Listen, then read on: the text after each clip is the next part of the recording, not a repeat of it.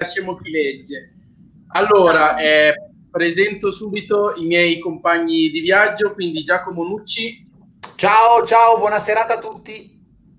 Michela Tilli. Ciao. Marta Ba. Ciao. E Arianna Giancani, sotto ciao di me. a tutti. Allora, vi ricordo che siamo in diretta sulle pagine Twitch, Facebook e YouTube di Radio Binario 7, mentre eh, troverete poi la puntata in differita su LinkedIn e su Instagram. Mentre mi raccomando andate a mettere il mi piace eh, alla pagina Twitter, alla nuova pagina Twitter di Radio Binario 7. Quindi vi aspettiamo anche lì. Allora, partiamo subito.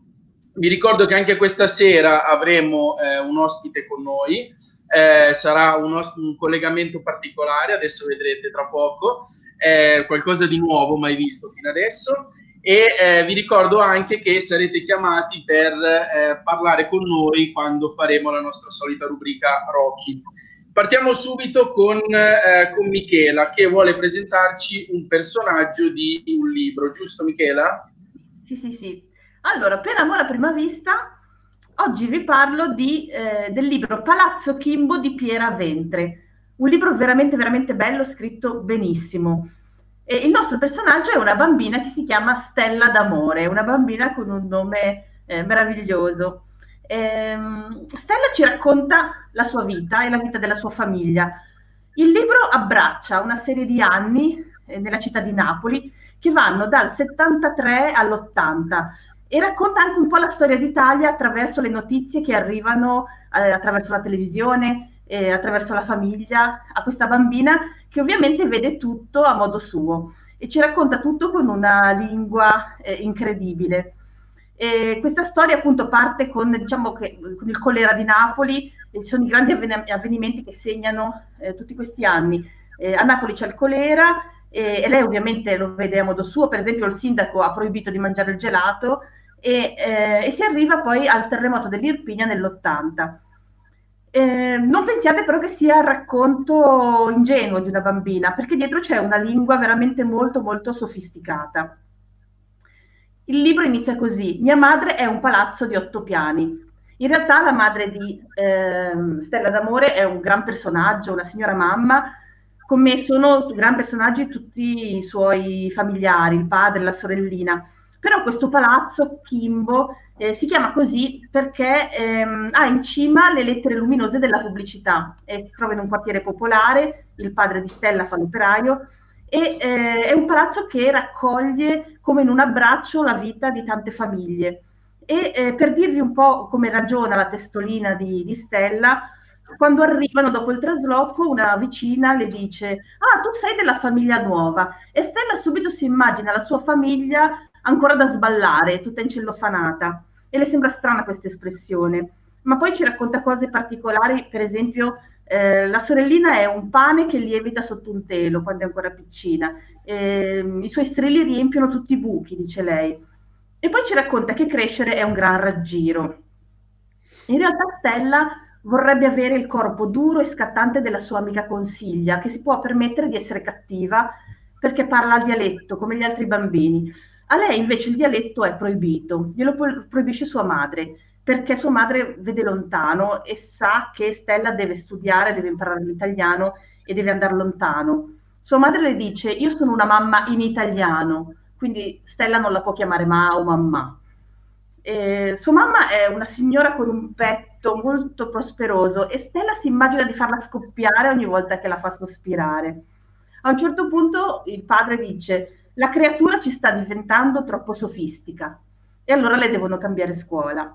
Insomma, Palazzo Kimbo è un luogo di incantesimi, ma in realtà il vero luogo degli incantesimi è la lingua. E Stella è una specie di apprendista stregona che sta studiando per fare le sue magie. E questo libro è una grande, una grande magia. Quindi Palazzo Kimbo di Piera Ventre assolutamente consigliato. E ripasso la parola a Nicolas. Sì, esatto, grazie mille Michela. E, ehm, allora sì, proseguiamo quindi con, eh, il nostro Rocky, no? Perché questa sera abbiamo un, eh, uno dei soliti temi insomma molto interessanti che vengono dibattuti tra Arianna e, e, e, Marta. Come si sceglie un libro, titolo o copertina? Allora, correggetemi se sbaglio, questa sera i nostri ascoltatori non dovranno votare se una o l'altra, giusto? Ma dovranno esprimere proprio subito. La... Ah, correggetemi, scusami, vai. No, no, no, ma va assolutamente, vogliamo, vogliamo però che insomma ci facciano degli esempi più che dire chi ha ragione. Eh, ma arricchiscano esatto. quello che sia io che Arianna racconteremo con degli esempi eh, di titoli e di copertine che li hanno emozionati e colpiti perché sì, vorremmo sapere la loro esperienza, la loro esperienza, esatto. Più che, okay, più quindi che ragione. Il succo è commentate, commentate, commentate, così esatto. almeno entro la sì, fine della puntata sicuramente... Voto Esatto, al di là del esatto. voto, che cioè, ci sono due posizioni comunque che si vuole dire quello, ci sono due posizioni opposte, quindi un voto esprimibile, se, se, insomma. però al di là del voto l'intento era proprio quello di coinvolgere il più possibile, visto che esistono un sacco di copertine, di titoli significativi, per farci degli esempi a supporto dell'uno o dell'altra tesi. Esatto, siamo molto curiose da questo punto di vista, quindi vogliamo sapere un po' cosa, cosa vi ha colpito. Perfetto, chi parte? Marta mi Marta? sa. Marta, va bene. Pronti? Vai. Ok. Secondo me il, il, libro si sceglie prima di tutto dal titolo. Perché si sceglie dal titolo? Perché nel titolo c'è il messaggio principale. Il titolo ci comunica due cose. Ci comunica dove puntare l'attenzione mentre leggiamo un libro, perché in poche parole ti dice all'interno della narrazione qual è il passaggio chiave e poi ci dice con che stile l'autore si rivolge a noi, perché può essere evocativo, può essere poetico, può essere didascalico. Quindi all'interno di queste poche parole stampate sulla copertina c'è un messaggio Stop. molto molto importante. Ok, ottimo, abbiamo avuto il primo colpo da parte di Marta, adesso il colpo di Arianna. Vai. Allora, io credo che, scegliere, che, la copertina possa essere un ottimo criterio con cui scegliere un libro con leggerezza istintivamente, innanzitutto perché se ci pensate esistono copertine che sono veri e propri quadri, fotografie bellissime, e poi perché la copertina è l'unica parte del libro, secondo me, che sfama l'occhio prima di tante parole, e la copertina è il mezzo attraverso cui si apre la via all'immaginazione. Quindi per questa ragione io credo che possa essere un eccellente criterio di scelta da un libro, di un libro, scusate, dagli scaffali. Ok, e stop, giusta, giusta, giusta. Perfetto. Prego Marta, vai. La copertina accompagna sicuramente, ma il titolo secondo me dice tutto e lo dico con alcuni esempi. La metafisica dei tubi, Amelino Tomb. Le mille e una notte, pensate a quanto evocativo. Riparare i viventi. Casca sulla spiaggia. Cuore bomba. E spettacolare, ma gli androidi sognano pecore elettriche di Philip Dick, scrittore dietro a, dietro a, che c'è dietro al film Blade Runner. Quindi vi ho fatto degli esempi per farvi capire la potenza. È un mondo, ciascuno di questi titoli è un mondo. Ok, perfetto. Arianna, il tuo secondo colpo da 30 secondi, vai. Allora, con la Notomb Marta mi hai colpito al cuore, ma io il secondo colpo ve lo faccio vedere. Guardate quanto è bella questa copertina di Salvare le ossa, un libro di cui abbiamo parlato, e quanto sia già in grado di portarci nelle atmosfere del libro prima ancora di cominciarlo. Secondo me questa è veramente un, una piccola magia. E, e, e ho in mente altri, alcune delle versioni di grandi classici come Il giovane Holden, Il grande Gatsby eh, o L'Hobbit in cui accade lo stesso. Siamo nel libro ancora prima di aprirlo. È davvero un sortileggio che secondo me è possibile grazie alla copertina. Ok, come al solito è difficilissimo. Eh, ultimo, quindi l'assalto finale. Allora, Marta, hai 15 secondi adesso, eh, gli ultimi 15 secondi, vai. Le copertine cambiano di edizione in edizione, come noi ci cambiamo i vestiti, ma il titolo resta tale. Il titolo è quello, il titolo è la persona che è dentro nel libro, non è il vestito che si mette. Quindi assolutamente titolo, perché nel titolo sta il concetto, la verità, non cambia, non varia Top. e non... Ok, basta.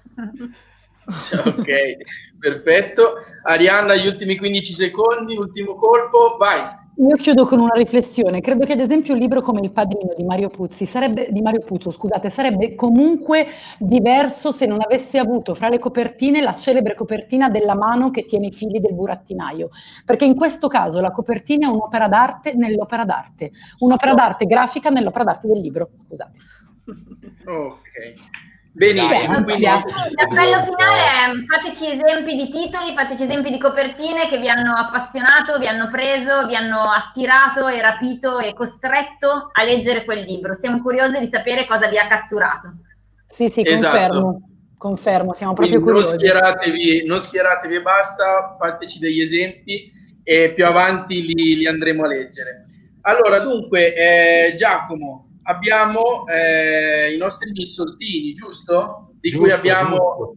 l'immagine, eccola qui, evocativa, perfetto. Molto evocativa, grazie. In mancanza della, della musica che ripristineremo presto, il solito concerto per, eh, di Tchaikovsky, che ci accompagnerà quando si potrà. Eh, ecco, grazie dell'immagine per i nostri missoltini. Eccoci alla nostra rubrica delle parole desuete, strane, poco usate, meritevoli di essere rispolverate. Prima però potete vedere che una mia copertina, ecco, visto che sono in tema, eh, l'ho, messa, l'ho messa in evidenza. Non si legge il titolo, mm, attenzione, lo sveleremo magari eh, più avanti quando finirò il libro. Però devo dire, in questo caso, visto che il titolo è abbastanza semplice, non banale ma semplice, eh, la copertina qui fa tanto. Quindi, eh, come diceva Arianna, è già una essere nella storia. E l'ho messo, ecco, non ho, non ho pensato alla vostra rubrica, però devo dire che è molto molto evocativa. E poi lo racconteremo quando sarà il momento. Oggi vi porto eh, in ambito artistico. Eh, la parola di oggi è sinopia. Eh, la sinopia è un disegno preparatorio usato per la pittura, di solito per la pittura d'affresco e per il mosaico. Eh, nella nostra basilica di San Lorenzo a Milano, quando eh, c'è stato un, un problema e un pezzo se ne è staccato, un mosaico del IV secolo, quindi una cosa straordinaria, sotto è venuta fuori la sinopia, quindi nel danno c'è stata una, una cosa interessante per gli studiosi che hanno potuto vedere il disegno preparatorio degli artisti prima di posare le tessere. Quindi ecco anche eh, una cosa positiva dentro un fatto non tanto bello per l'opera d'arte. Eh, viene eseguita con una terra rossa, rosso, rosso bruno, a metà tra appunto tra il rosso e il marrone, e deve il suo nome alla città di Sinope sul Mar Nero, oggi in Turchia. E, e quindi l'etimo è, è ben spiegato dall'origine geografica. Si tratta dal punto di vista chimico di un ossido di ferro, per questo ha questo colore. E mh, dopo il carboncino che veniva posato dagli artisti subito, soprattutto sull'affresco, quando ancora l'arriccio è, è bagnato, il, eh, veniva passata appunto questa, questo colore rosso per disegnare le forme, le parti che poi andavano coperte di colore. E anche il nome dato in passato, questa diciamo è la seconda parte della parola sinopia, eh, per un'ocra rossa usata da altri tipologie di artisti, i falegnami, gli imbianchini, i muratori, quando sporcando il loro filo eh, per disegnare le righe eh, da fare, da tagliare sul legno o da seguire sul muro, sporcando appunto il filo e poi usandolo a mo' elastico e facendolo eh, picchiare sul, sul materiale, tracciavano queste righe rosse. Quindi il falegname per tagliare dritti i suoi, i suoi legni e i muratori per seguire le giuste linee eh, per i loro muri. Quindi ecco, è stato un po' usato anche al di fuori dell'ambito artistico per, sua, eh, per il suo colore molto evidente e utile. Se ne è fatto molto uso fino ai primi del Cinquecento, poi è stato sostituito dal graffito e dallo spolvero, eh, però comunque ha una storia veramente ricchissima considerando che nel 400, tra 300 e 400 in Italia, è uscito eh, molto del, del, di quello che il mondo, il mondo ci invidia. Eh, poi è stato usato anche con, eh, come pi- vero pigmento vero e proprio, quindi come un colore a tutti gli effetti, non solo come un, una, uno strumento preparatorio. Devo ringraziare la mia amica Federica che mi ha dato qualche dettaglio chimico molto interessante, come per esempio che è stato sintetizzato il secolo scorso un, e gli è stato dato un nome eh, in inglese, Mars Red, ricordando appunto questo, eh, che il, il, pianeta Marte ha questo colore bruno e rosso molto molto forte derivante dalla, dall'ossidazione del ferro. Ultima cosa, perché l'ho scoperta anch'io eh, studiando questa parola, eh, anche nell'arsenale di Venezia il Proto, che è l'ingegnere che costruisce sostanzialmente le navi della Repu- che costruiva le navi dell'antica Repubblica di Venezia, Venezia, usava, la, usava questa tintura rossa e disegnava il sesto, che è la, l'architrave principale delle, della, della, carena della nave, una, una, una, misura che era segreta, ogni proto aveva la sua, e quindi ogni nave era un pezzo unico e doveva custodire questo segreto fino, fino alla morte e usava questa, questa tintura rossa per disegnare sul legno questa costolatura, questa, questa, curva che doveva dare là alla costruzione della nave. Quindi Sinopia con Missoltini, grazie. Quindi Sinopia eh, è sostanzialmente la brutta, no? Quando uno fa la brutta sì. e poi...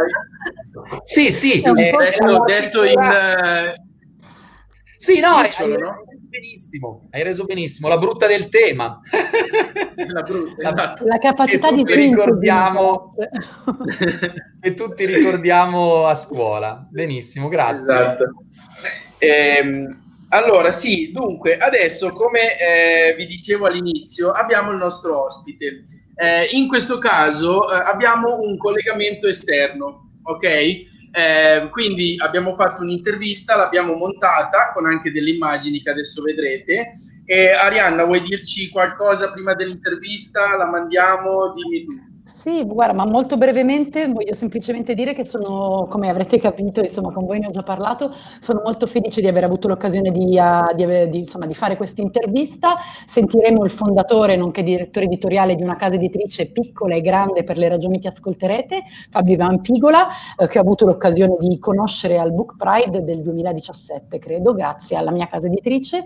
Ho avuto anche l'occasione di conoscere altri elementi della squadra di Divergenze, questa casa editrice, e ammetto che li ho trovati tutti assolutamente appassionati e validi e sono felice di parlarne, dopo lascio la parola all'intervista, perché mh, al di là della cura, dell'attenzione, della passione che io ho trovato eh, nel mestiere che fanno, che comunque non è una cosa da dare per scontata, eh, ma al di là di questo, dicevo, quello che a me è piaciuto mh, in Fabio in Divergenze è proprio un po' anche la visione senza compromessi che hanno dell'editoria.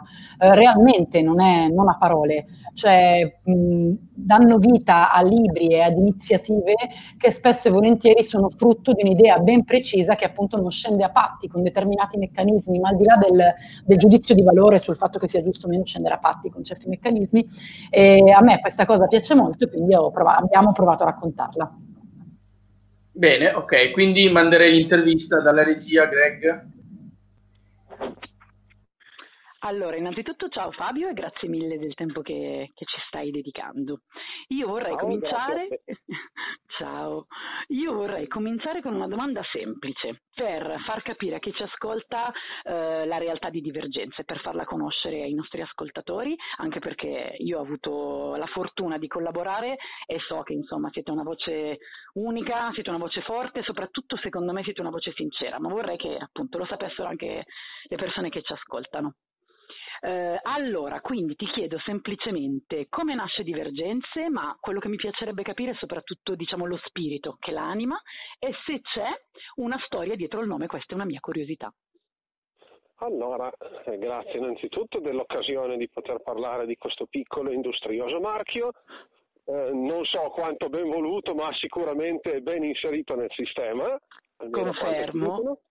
Divergenze, eh, diciamo che nasce quasi per reazione a moltissimi che ci dicevano siete dei pazzi ad attivare una casa editrice in questo periodo storico e okay. io dicendo tutto ciò che è follia ha sede nell'utopia, ha sede in quella religione della chimera che io pratico da una vita e nasce quindi come hobby.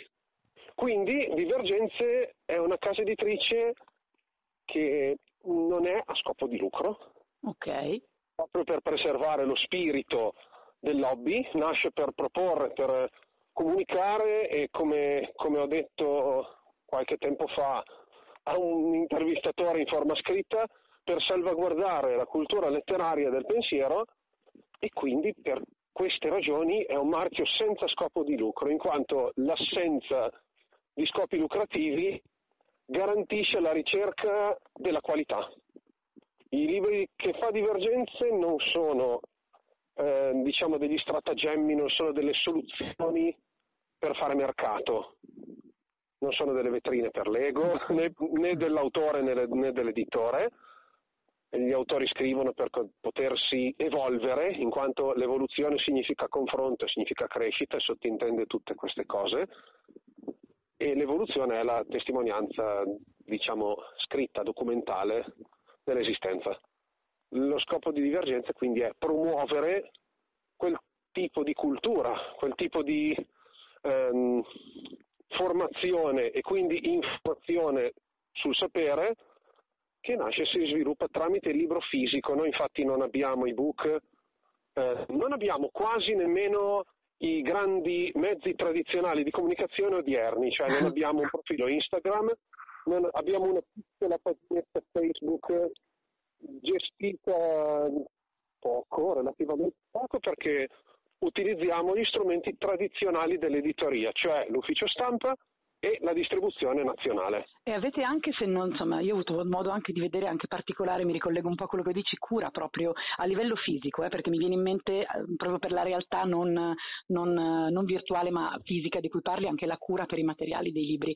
Questo ad esempio è stato uno degli aspetti presi in considerazione dall'osservatorio scusate, eh, sull'editoria, sulla qualità dell'editoria, poi per premiare, per premiare la cura e la passione che avete sui libri, perché c'era anche proprio un aspetto appunto della scelta dei materiali, se non ricordo male, giusto? Sì, a me piace dire che nell'osservatorio sulla qualità dell'editoria siamo degli intrusi. Mm. Probabilmente siamo lì per eh, un libro, La rivoluzione forse domani, di Rosa Mangini. Di cui senz'altro di cui magari... parleremo, esatto. Sì, ecco, potremo parlare se vorrai.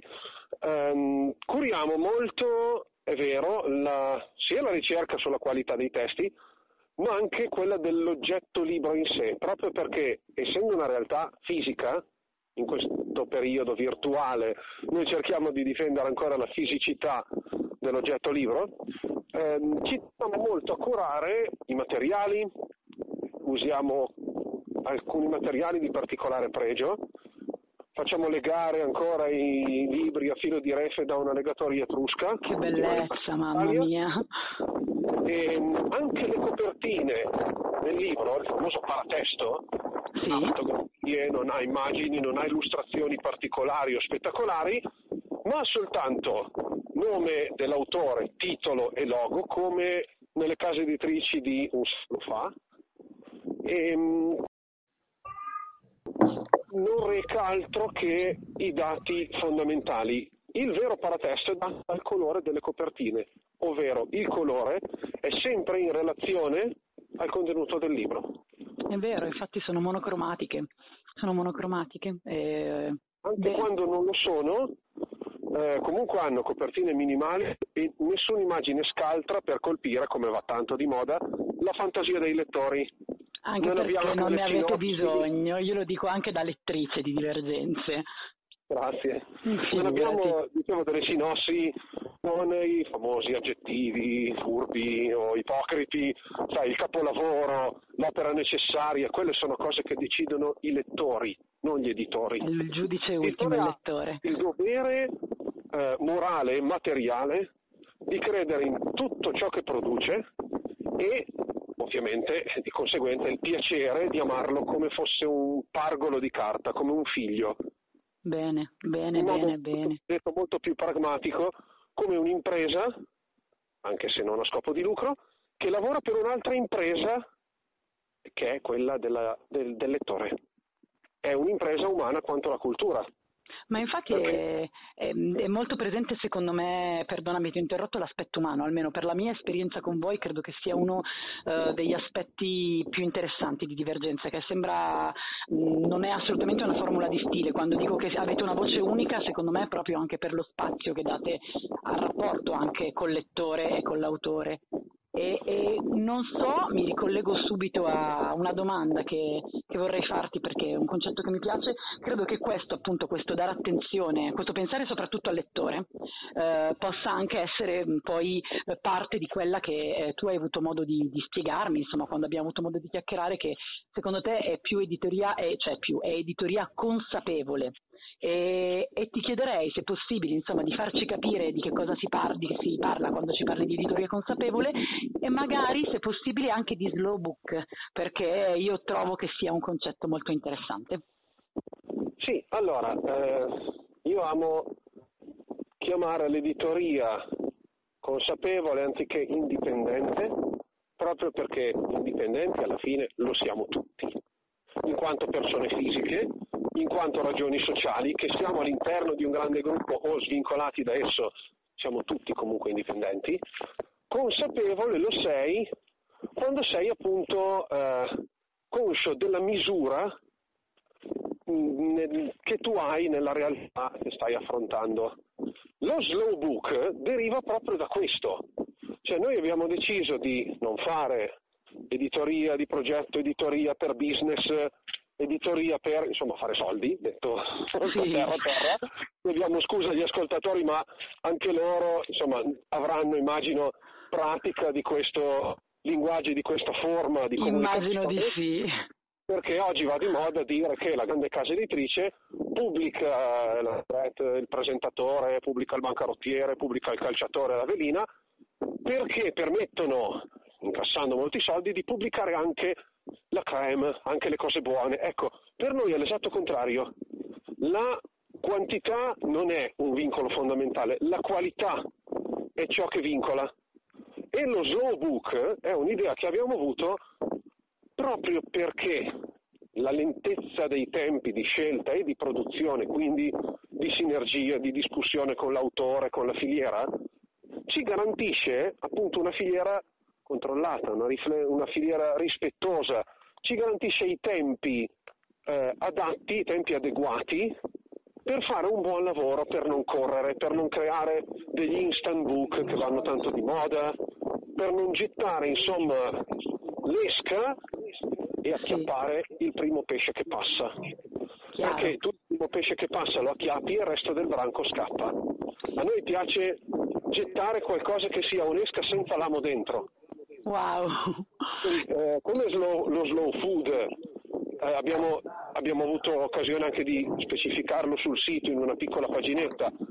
È un po' il cibo nato per garantire il piacere del pasto, il piacere del gusto, la calma, la calma per, per poterlo assaporare insieme a tutti i vari ingredienti, insieme a tutti i vari richiami che questi ingredienti ti possono mandare. Ecco, lo slow book è il piacere di realizzare i libri e quello di, ovviamente di leggerli, certo. sia nel rispetto dell'ambiente, perché noi usiamo tutte carte riciclate, ecologiche, amiche dell'ambiente, sì. sia eh, una forma di tutela dei tempi necessari a realizzare appunto un prodotto che abbia una qualità che è possibile leggere, toccare, vivere con lo stesso amore col quale si prepara un pasto. E, si, e, poi lo si consuma. E la, diciamo, la pensate al punto che questo marchio, tra l'altro, se non erro, è stato depositato proprio formalmente. Sì, è un marchio registrato. Esatto, registrato, esatto.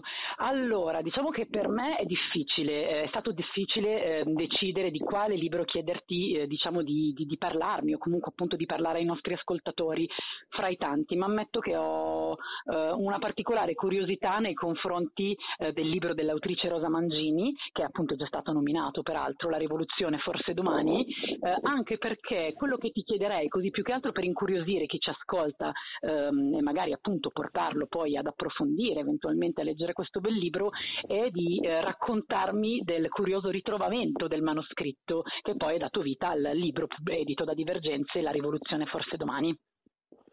Sì, allora il ritrovamento del manoscritto è la seconda ragione per la quale ho deciso di attivare Divergenze.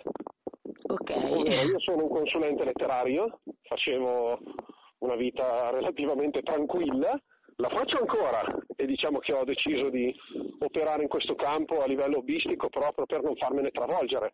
Ma ho deciso anche di attivare, dopo otto anni circa di pressioni di amici e conoscenti, ehm, di attivare divergenze perché avendo trovato su una bancarella, dentro una wow. cartelletta dei primi del secolo scorso, questo testo manoscritto, scritto ancora col pennino nel 1941, ho scoperto, insieme a un'altra collega, che questo testo è il primo documento ufficiale contenente una storia vera, con personaggi autentici, con fatti realmente verificati e verificabili, quindi esistiti, eh, che testimonia la resistenza, quella che armata inizia nel 43, ma negli umori della gente e negli, diciamo, negli scherzi, in alcune goliardate di ragazzi poco più che adolescenti, inizia nel 41. Wow, beh direi che questo è più che sufficiente davvero come invito a leggere questo libro, nel senso che noi in genere tra l'altro Ashimo chi legge in, di solito tradizionalmente chiudiamo chiedendo proprio al nostro ospite un consiglio sul libro da leggere,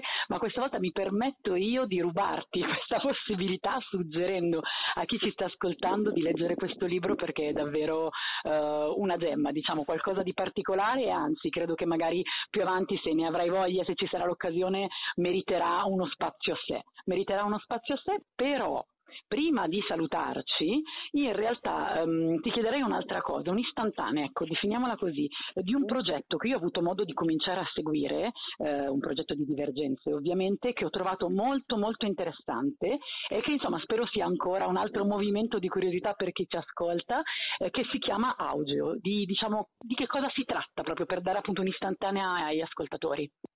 Esatto, Audio è una rivista in forma di libro, laddove Audio in realtà non è rivista, non è libro, non è quaderno, okay. non è bollettino, non è periodico, ma è una tavola rotonda intorno ad argomenti che possono andare dall'antica Grecia alla più stretta contemporaneità, mm, testimoniata e vissuta, diciamo, da più persone che possono essere intellettuali, docenti, esperti, cultori della materia e messa in formato intervista barra forum barra appunto tavola rotonda su cartaceo. Bene, bene, bene, bene. Niente, io credo che ci sia davvero ancora tanto di cui parlare, quindi spero che ci sarà ancora modo di farci una chiacchierata, Fabio, perché eh, fin da subito, insomma, speravo di riuscire a dare un, uno spazio a divergenza perché credo davvero che siate una voce, una voce unica, insomma, nell'ampio panorama dell'editoria, come si suol dire. E quindi niente, Fabio, ti ringrazio tanto per questa chiacchierata. E, e niente. Vorrei dire che hai curato anche tu il nostro libro di Alessandro Ho avuto questa fortuna, assolutamente sì. di Lazzaro, un libro dal ritmo eccezionale, perché è un libro che non resti una pagina senza un colpo di scena. È quasi una sofferenza, lo confermo, lo è stata. sì. È anche fisico, no, non solo nel, nel, fatto di essere un libro cartaceo, Vero. è proprio fisico, la, è fisica la sensazione che ti trasmette questo libro. Assolutamente sì, e avremo modo di parlarne. Io come editore ringraziare te, ti ringrazio a nome dei 1147 lettori che oggi hanno letto la scelta di Lazzaro. Bene, bene, allora speriamo che ce ne siano sempre di più e niente, ti saluto Fabio e ti dico arrivederci perché davvero spero che sia un arrivederci. Va bene? Grazie a te e buon pomeriggio e un saluto a tutti gli ascoltatori. Grazie mille, ciao, ciao, ciao. ciao. Eccoci, eccoci tornati. È molto molto interessante l'intervista, come avete potuto sentire. Ringraziamo tanto eh, Arianna e ovviamente il nostro ospite esatto. Fabio Ivan Pigola. Ringraziamo ancora una volta. Esatto. Sì, e Divergenze tutta, perché comunque sono, sono molto coraggiosi e insomma anche visto il momento sono ecco, come diceva anche Fabio stesso, hanno avuto un, un, grandissimo coraggio a fare tutto quanto e c'è molta volontà dietro e si vede. Poi oggi ho il dono della sintesi e mi permetto di dire che secondo me sono la Ferrari del libro. Nel senso, nel senso più buono che ci possa essere, più bello che ci possa esatto. essere, perché eh, a un certo punto Fabio in intervista dice eh, no alla quantità, ma sì alla qualità e basta. Quindi è sostanzialmente la Ferrari l'intento, sì, l'intento è quello, l'intento è molto Vero. artigianale, davvero adesso al di là di tutto, poi ogni realtà, eh, ci sono tante realtà che hanno tanti pregi diversi, però un po' è, un po' è proprio quello che hai detto, è l'artigianalità e la volontà di mantenerla nonostante tutto, cioè nonostante le difficoltà del periodo e del mondo in generale, specie per l'editoria indipendente, quindi sì, sì, sì, sì. Mm. E, Volete eh, aggiungere qualcosa ragazzi? Io guarda, pensavo a quanto mi mancano le fiere del libro, eh, poter girare per gli stand, vedere questi libri, toccarli, parlare con queste persone che, che li fanno. Mentre già mentre Arianna diceva che li ha conosciuti eh, lì appunto in una situazione del genere eh, e poi sentire questi discorsi, mh, pensavo veramente quanto mi manca il rapporto eh, con questi con questo tipo di, di, di, di, lavoro, proprio del lavoro, perché un conto in libreria per fortuna possiamo andare, però mi manca proprio andare a vedere nelle, nelle officine del libro esatto. che cosa succede. Conoscere le storie mm. dietro o attorno ai libri. E non vedo attorno. l'ora che si possa di nuovo andare è a vero, Michela, è proprio vero però. Esatto, sì, perché sì, tante sì, cose in libreria si fa più fatica a scovarle, solo mm. in quelle fiere comunque riesci a, ad aprire un po' gli occhi e anche dedicare del tempo, perché poi in libreria magari si va sempre col titolo da prendere già, già annotato sul cellulare, in verità alle fiere vai proprio per cioè fare un po' di cazzeggio sano tra i libri e, e scoprire delle, cioè ti, ti dai l'opportunità di scoprire delle cose nuove, secondo me.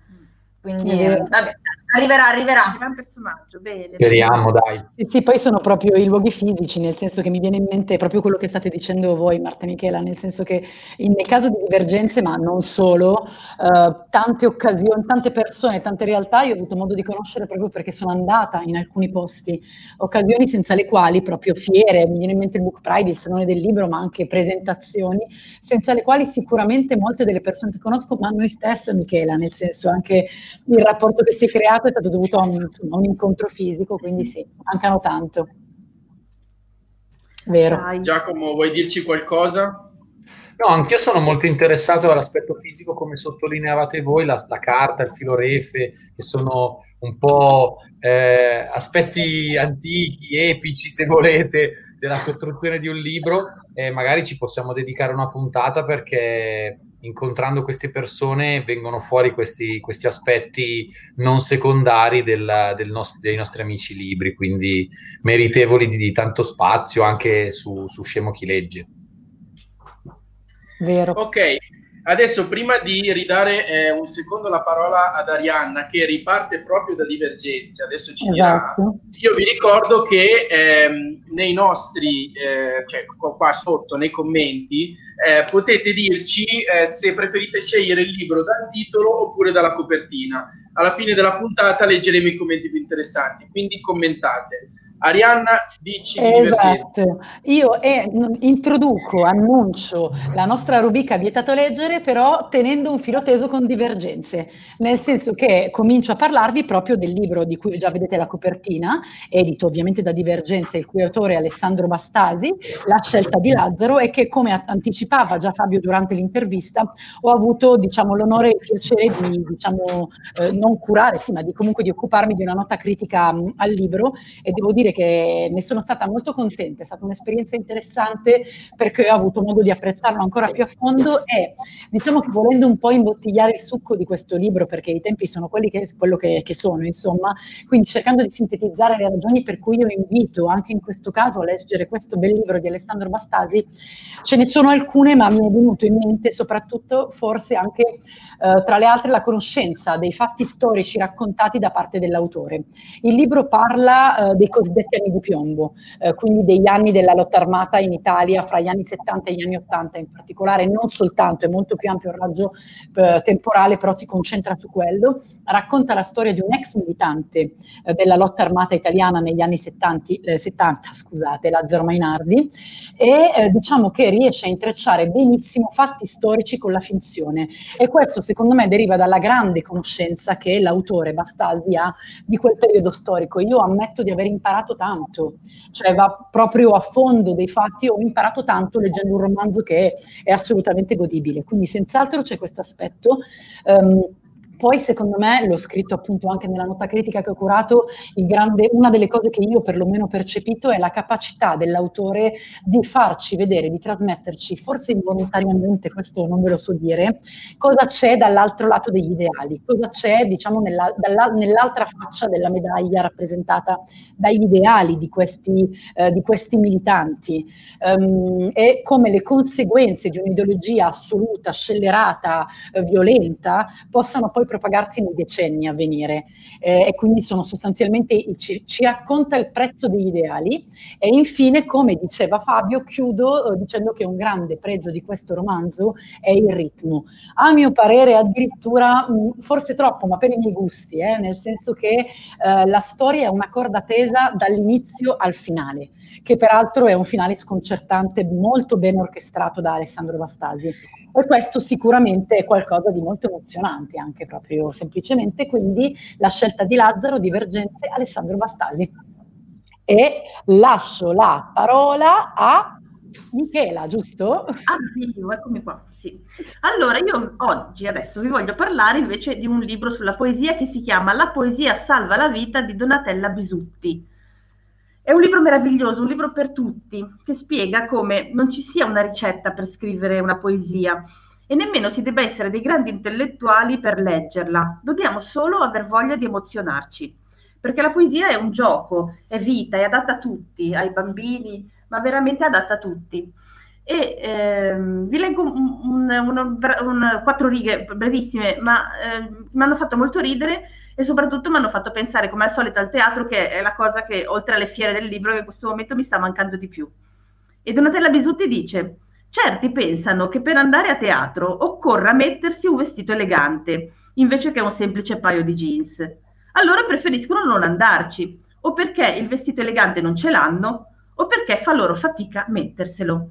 E la, con la poesia è un po' la stessa cosa, tanti non la leggono, al di là di scriverla, che comunque è una bella esperienza, eh, non la leggono perché sembra una cosa da vestito da sera. E invece no, la poesia si può leggere in jeans come si può andare in jeans a teatro e bisogna andarci perché veramente cambia la vita e, e la poesia salva la vita.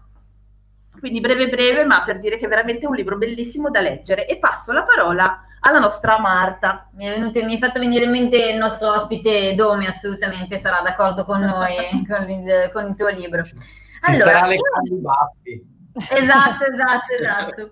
Ehm, allora, io vi voglio parlare di The Circle di David Eggers. Allora, questo romanzo è di una potenza straordinaria. 1984, questo si potrebbe dire che è, non dico il proseguimento, ma la stessa potenza, la stessa potenza di critica alla società eh, è inquietante, non aspettatevi una lettura rilassante perché è assolutamente eh, mh, sì, inquietante è la parola giusta. Siamo in una realtà in cui una giovanissima viene assunta in un'azienda multinazionale che si occupa di web marketing, eccetera, e eh, diciamo che in questo modo viene inserita in un mondo in cui deve condividere tutta la sua vita verrà seguita da una telecamera 24 ore su 24. Attenzione, non è un obbligo, è una sorta di consuetudine, per cui si commenta, si creano dei gruppi, è un grande social network questa azienda e mh, mm, in questo contesto vediamo la protagonista che viene risucchiata, ma con il suo consenso, all'interno di questa logica in cui se hai qualcosa di segreto è sbagliato, devi condividere perché condividere è bello, perché condividere fa squadra, perché condividere è conoscere, è, è, è, è positivo,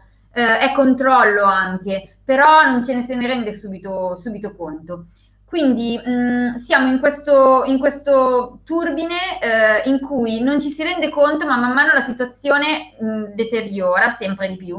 E qui viene fuori ehm, davvero come la società viene impattata da questo concetto di condivisione obbligatoria eh, e di mettere tutti i propri panni, metterli in piazza. Eh, è un romanzo eh, che eh, fa molto pensare, ma allo stesso tempo è, non, non, ci sono riflessioni profonde, in, insegna e mostra con i fatti.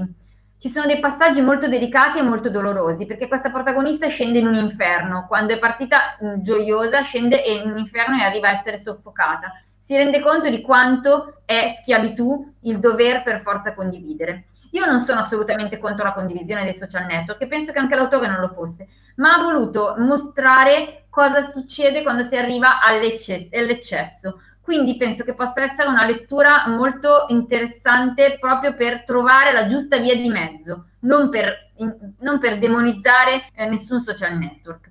È stato tratto anche un, un film di cui esatto. lascio parlare assolutamente Nicolas. Il libro è da leggere assolutamente. Sì, io non ho avuto il piacere appunto di leggerlo, ma di vedere il film, che è un film del 2017, vediamo qui appunto la locandina, è regia di, perdonatemi le pronunce io, di James Ponsolt, non so se l'ho detto giusto, chiedo scusa a James che sicuramente ci starà guardando, lo salutiamo. e eh, come vedete c'è Emma Watson e Tom Hanks. Eh, dunque, eh, sì, la trama appunto è proprio la stessa, quindi non hanno fatto, ehm, nessuno, nessuno spin-off, nessun collegamento strano. Eh, quindi non hanno neanche parafrasato più di tanto, cioè eh, non c'è stato molto da chiedere in prestito alla fantasia per quanto mi riguarda, visto eh, il mondo in cui siamo, no? con tutti questi social eh, su cui, su cui insomma facciamo, mh, ci appoggiamo tanto oggi. Ehm, quindi secondo me il conflitto che, ehm, che anima trasversa- trasversalmente tutta la trama è, è, di tipo morale, quindi come diceva ehm, anche Marta, eh, fino a che punto è giusto condividere le proprie informazioni personali e soprattutto fino a che punto queste informazioni possono essere eh, sfruttate da, da, terzi. Quindi è, è, è, un po' questo il succo che ricorrente insomma durante l'arco di tutto, di tutto il film. Eh, parlando in maniera un po' più tecnica, diciamo, della trama, in maniera un po' strettamente tecnica, secondo me eh, non è sviluppata del tutto in maniera omogenea. Io pensavo che fosse un problema eh, appunto del film, una scelta registica ehm, o dei sceneggiatori, insomma, invece no, anche nel, anche nel libro c'è eh, questa cosa, ovvero vengono presentati tanti personaggi e eh, alcuni ruoli chiave eh, non, non, vengono poi sviluppati fino in fondo. Eh, nel film si sente molto questa mancanza, eh, però ecco, vale comunque la pena lo stesso di vederlo perché eh, tutto sommato parla appunto di un argomento super attuale e, e va fino in fondo, come, come, diceva, come, diceva, Marta, va fino all'inferno. Eh, volevo però suggerirvi anche eh, un altro film interessante, in realtà è un docufilm su questo argomento, eh, si chiama The Social Dilemma e ehm, in pratica alcuni esponenti di spicco di grosse società eh, che si occupano di, di, social network o comunque lavorano su internet, parlo di YouTube, Google, eh, Facebook, quindi grossissime società appunto a livello mondiale, eh, si sono licenziati per, eh, come scelta etica e quindi in questo film documentario espongono eh, tutti i motivi per cui appunto sono stati diciamo costretti oppure hanno scelto insomma di fare di fare questa scelta. Si chiama The Social Dilemma, molto interessante. Dunque, eh, siamo arrivati alla fine. Giusto Nicola, si vede su Netflix The Social Dilemma, potete, potete, vederlo tranquillamente su Netflix The Social Dilemma. Assolutamente Quindi, sì, anche The Circle tra l'altro, sia The Circle okay, che The Social perfetto. Dilemma, tutti e due su Netflix. Però The Circle, The Circle... Scusami? The Circle leggete prima il libro perché davvero c'è una profondità molto diversa nella descrizione, quindi non bruciatevi la lettura. Assolutamente sì, perché come vi ho detto il film non sviluppa alcune cose, nel libro è tutto un po' più equilibrato, eh, come ha detto Marta, quindi assolutamente prima godersi il libro e poi eh, successivamente il film. Eh, dunque, io il libro film l'abbiamo già fatto. Sì. Eh, non menatevi. Esatto. No, no, infatti sono rimasta ferma, ho detto va bene, va bene così. Eh, quindi siamo arrivati alla fine, come vi dicevo, e io dai commenti qua in realtà eh, vedo sostanzialmente un pareggio. Quindi, eh, no, vedo, vedo, vedo, sì, no, forse siamo avanti di uno per il titolo, siamo avanti di uno per il titolo, sì. Quindi votiamo noi, vai Giacomo. Io, uh, con, come sempre, con grande difficoltà perché eh, le copertine le guardo e le guardo parecchio, anche senza guardare il titolo, però se devo comprare un libro guardo il titolo prima di tutto. Ok. Michela? Ti dico ma io guarda, anche io sono per il titolo, quindi voto titolo, anche se penso che però sotto sotto le copertine ci influenzino senza che noi sì, lo sì. sappiamo. È vero, anch'io. è vero questo, è molto vero, subliminale. E io voto la eh, copertina perché comunque il titolo sì è molto importante, però alcune copertine sono davvero fighissime, sono davvero molto molto belle e invogliano davvero un sacco. In più abbiamo anche un voto da parte di Greg eh, che vota anche lui la copertina. Eh, quindi sostanzialmente, signore e signori, 3 a 2 per Marta, quindi vince il titolo questa puntata. Titolo. Vince Marta.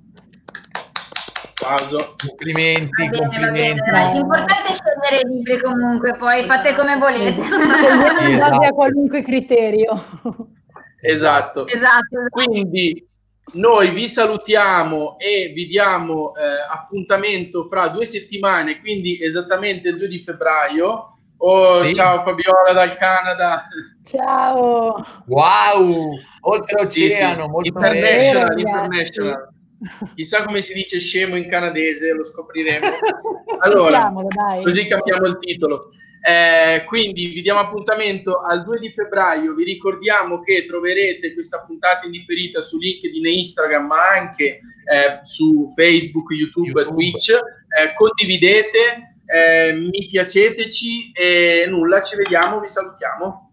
Ciao, ciao, ciao ci vediamo. Ciao. ciao a tutti. Scemo chi legge. Ciao.